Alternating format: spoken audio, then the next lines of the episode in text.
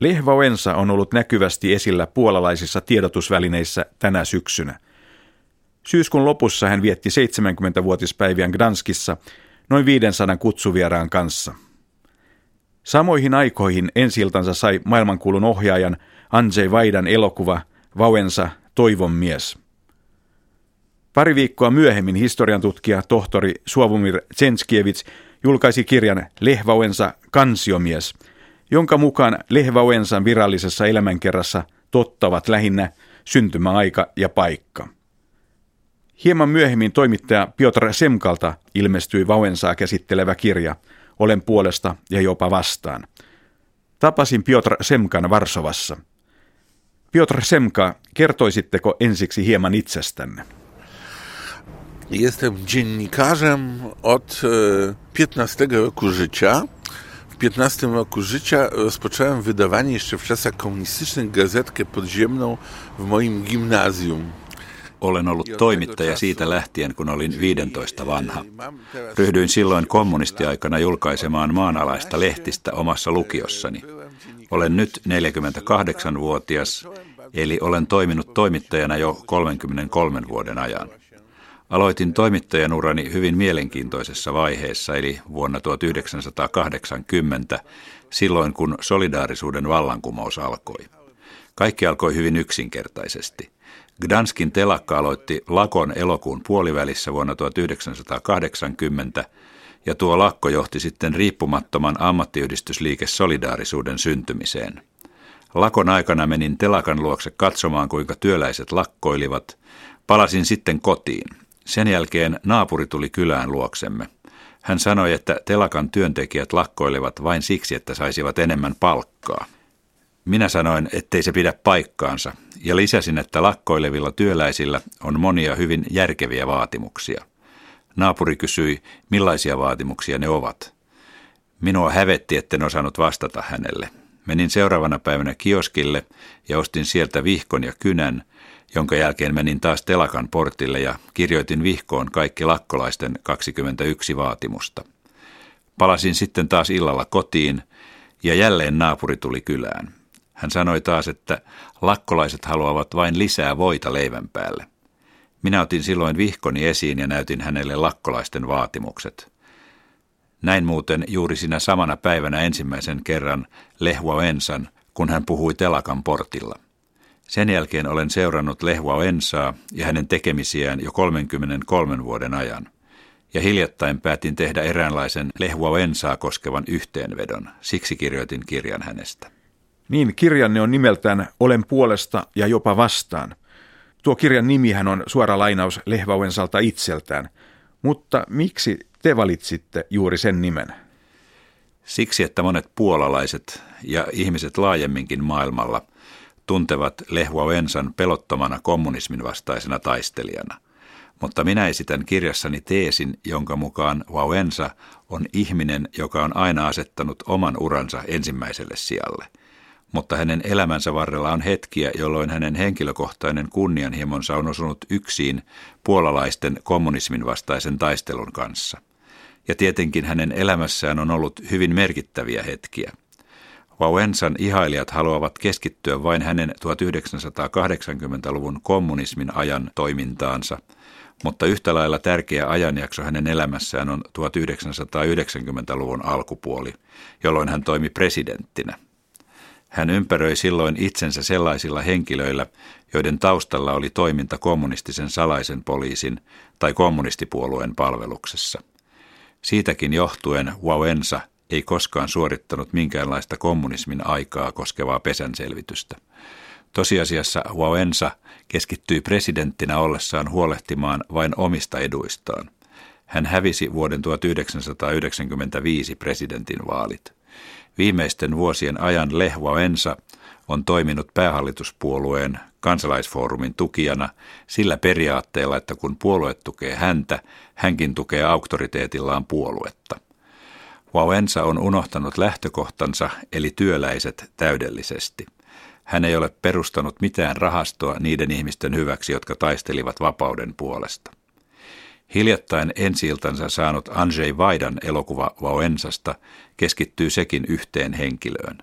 Solidaarisuusliikkeessä oli Wałęsan lisäksi 10 miljoonaa muutakin ihmistä, joiden joukossa oli monia todella rohkeita ja sankarillisia henkilöitä. Wałęsan mukaan hän teki kaiken itse. Hän toistelee alati sanoja minä, minä. Se on suorastaan ärsyttävää. Siksi kirjoitin kirjan, joka kertoo, miten Wałęsa käytti omaksi hyödykseen puolalaisten häneen kohdistunutta valtavaa innostusta ja sokeaa rakkautta. Hän hyödynsi sitä rakkautta usein hyvin kyynisesti omaksi edukseen.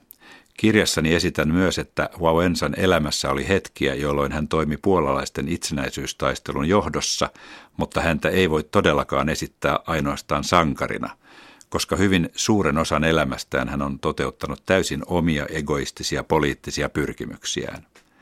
Minusta jokainen historiallinen henkilö ansaitsee laakerinlehtien lisäksi myös kypsän analyysin itsestään. Lech Wałęsalla on ollut paljon heikkouksia, mutta myös vahvuuksia. Olen yrittänyt kirjassani näyttää, että Wałęsa on ollut välillä puolesta ja välillä vastaan. Hän ei ole yksiselitteinen henkilö. Ne ihmiset, jotka rakastavat häntä, eivät halua nähdä tai kuulla mitään niistä asioista, jolloin hän on toiminut väärin.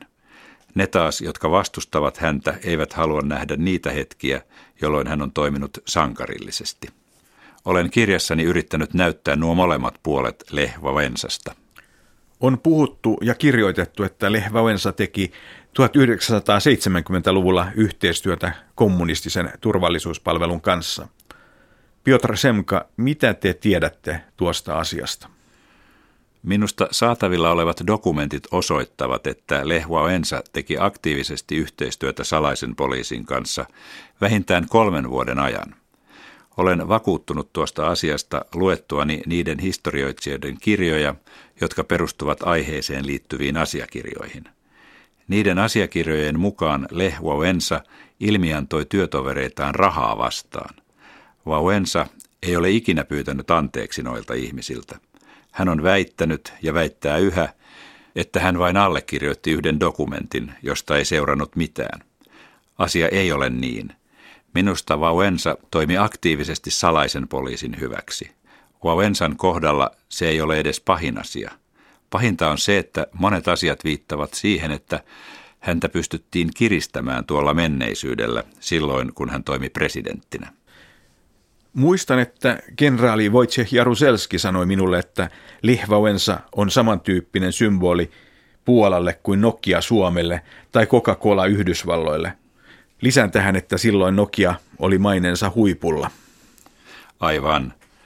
Maailmalla Wałęsan nimi on tunnettu, mutta usein on niin, että jossain maassa on joku sankari, jonka heikkouksista ei maan ulkopuolelle mielellään puhuta, mutta maan sisällä tilanne on toinen.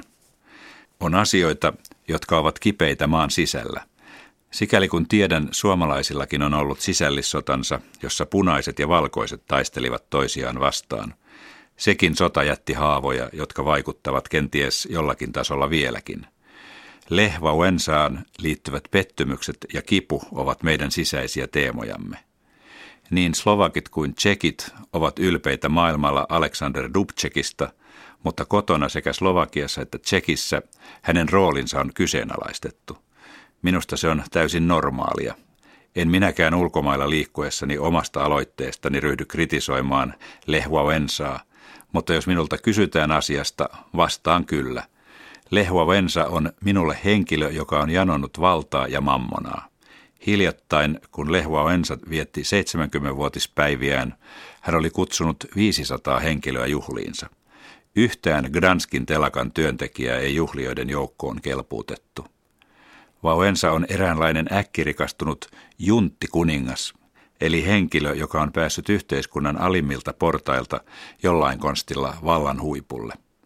Wałęsa nautti puolalaisten keskuudessa aikanaan valtavaa luottamusta ja hän tuli julkisuuteen historiallisena hetkenä. Hän on kuitenkin täysin unohtanut entiset toverinsa, joista monet ovat varsin tuntemattomia ja jotka tulevat toimeen pienillä eläkkeillään. Monet heistä menettivät kommunistien vainoissa terveytensä. Noita ihmisiä Lech Wałęsa ei muista lainkaan. Piotr Semka, mitä olisi tapahtunut, jos Lech Wałęsa olisi jossain elämänsä vaiheessa myöntänyt, että hän teki yhteistyötä salaisen poliisin kanssa ja jos hän olisi pyytänyt sitä anteeksi? Olisivatko puolalaiset antaneet hänelle sen anteeksi? Kyllä, mutta hänen olisi pitänyt tehdä se heti sen jälkeen, kun hänet oli vuonna 1990 valittu presidentiksi. Sen sijaan hän ryhtyi yhä enemmän ja enemmän jakamaan virkoja niille ihmisille, jotka todennäköisesti tiesivät hänen menneisyytensä. Sen seurauksena hän sotkeutui yhä pahemmin siihen verkkoon. On tietenkin ongelmallista valita se hetki, jolloin kertoo totuuden itsestään.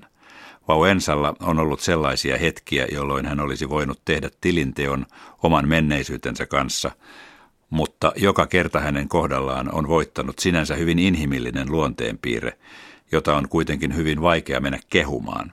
Hän on nähtävästi ajatellut, että miksi hänen täytyisi selittää asioita, joita kukaan ei kuitenkaan saa selville. Se on hyvin naiivi ajattelutapa.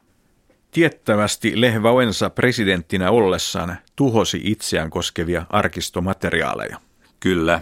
Ongelmana on se, että kun Wałęsasta oli tullut presidentti, hän vaati saada haltuunsa kaikki itseään koskevat dokumentit, ja suurimman osan niistä hän jätti palauttamatta takaisin. Luultavasti hän jätti palauttamatta ne dokumentit, jotka olivat hänen kannaltaan kaikkein kiusallisimpia. Koska Wałęsa on nykyhallinnon kiivas tukija, kukaan ei ota noita asioita esille. Syyttäjä on ilmoittanut, että asia on jo vanhentunut. Sellaisen valehtelijan, joka on tuhonnut itseään koskevat dokumentit, paradoksi pohjautuu juuri siihen, ettei hän voi näyttää, miten asiat oikeasti olivat. Tilanne on nyt se, että mikäli joku esittää Wałęsaa kohtaan jopa aivan liioiteltuja syytteitä, hän ei voi näyttää, etteivät asiat olleet niin huonosti, koska hän on joko tuhonnut tai piilottanut itseään koskevat dokumentit. Nythän tilanne on mielenkiintoinen myös siksi, että Henryka Krzywonosista on tullut yllättäen solidaarisuusliikkeen kaikkein tunnetuin naissymboli. Mikäli muistan oikein, esimerkiksi traagisesti Smolenskin lentoturmassa kuolleella Anna Valentinovichilla oli paljon suurempi rooli solidaarisuusliikkeessä ja hän vaikutti enemmän Puolan kohtaloihin. Miksi hänet on unohdettu? Siksi, että Henryka Krzywonos tulee mainiosti toimeen nykyisen päähallituspuolueen kanssa. Siitä johtuen hän on hyvin suosittu hahmo. Anna Walentynowicz oli hyvin vaatimaton henkilö ja hän suhtautui usein hyvin kriittisesti pääministeri Donald Tuskin hallitukseen.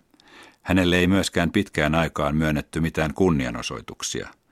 Yleensäkin maailmalla on usein sellainen tilanne, että jos joku suuri puolue hallitsee kauan, sillä on usein omat suosikkinsa. Usein on myös niin, etteivät nuo suosikit ole niitä henkilöitä, jotka todella ansaitsisivat suurimman arvostuksen. Totta kai Krzywonos oli mukana historiallisissa tapahtumissa, mutta hänen roolinsa ei ollut niin merkittävä. Esimerkiksi Andrzej Wajdan Wałęsa-elokuvassa Krzywonos esitetään henkilönä, joka tekee ratkaisevan päätöksen Gdanskin telakan lakon jatkamisesta. Se ei pidä paikkaansa. Juuri Anna Walentynowicz teki sen päätöksen. Mutta niinhän se on, että sellainen henkilö, jolla on hyvät suhteet, voi niiden avulla tehdä oman historiallisen merkityksensä paljon suuremmaksi kuin mitä se tosiasiassa on ollut.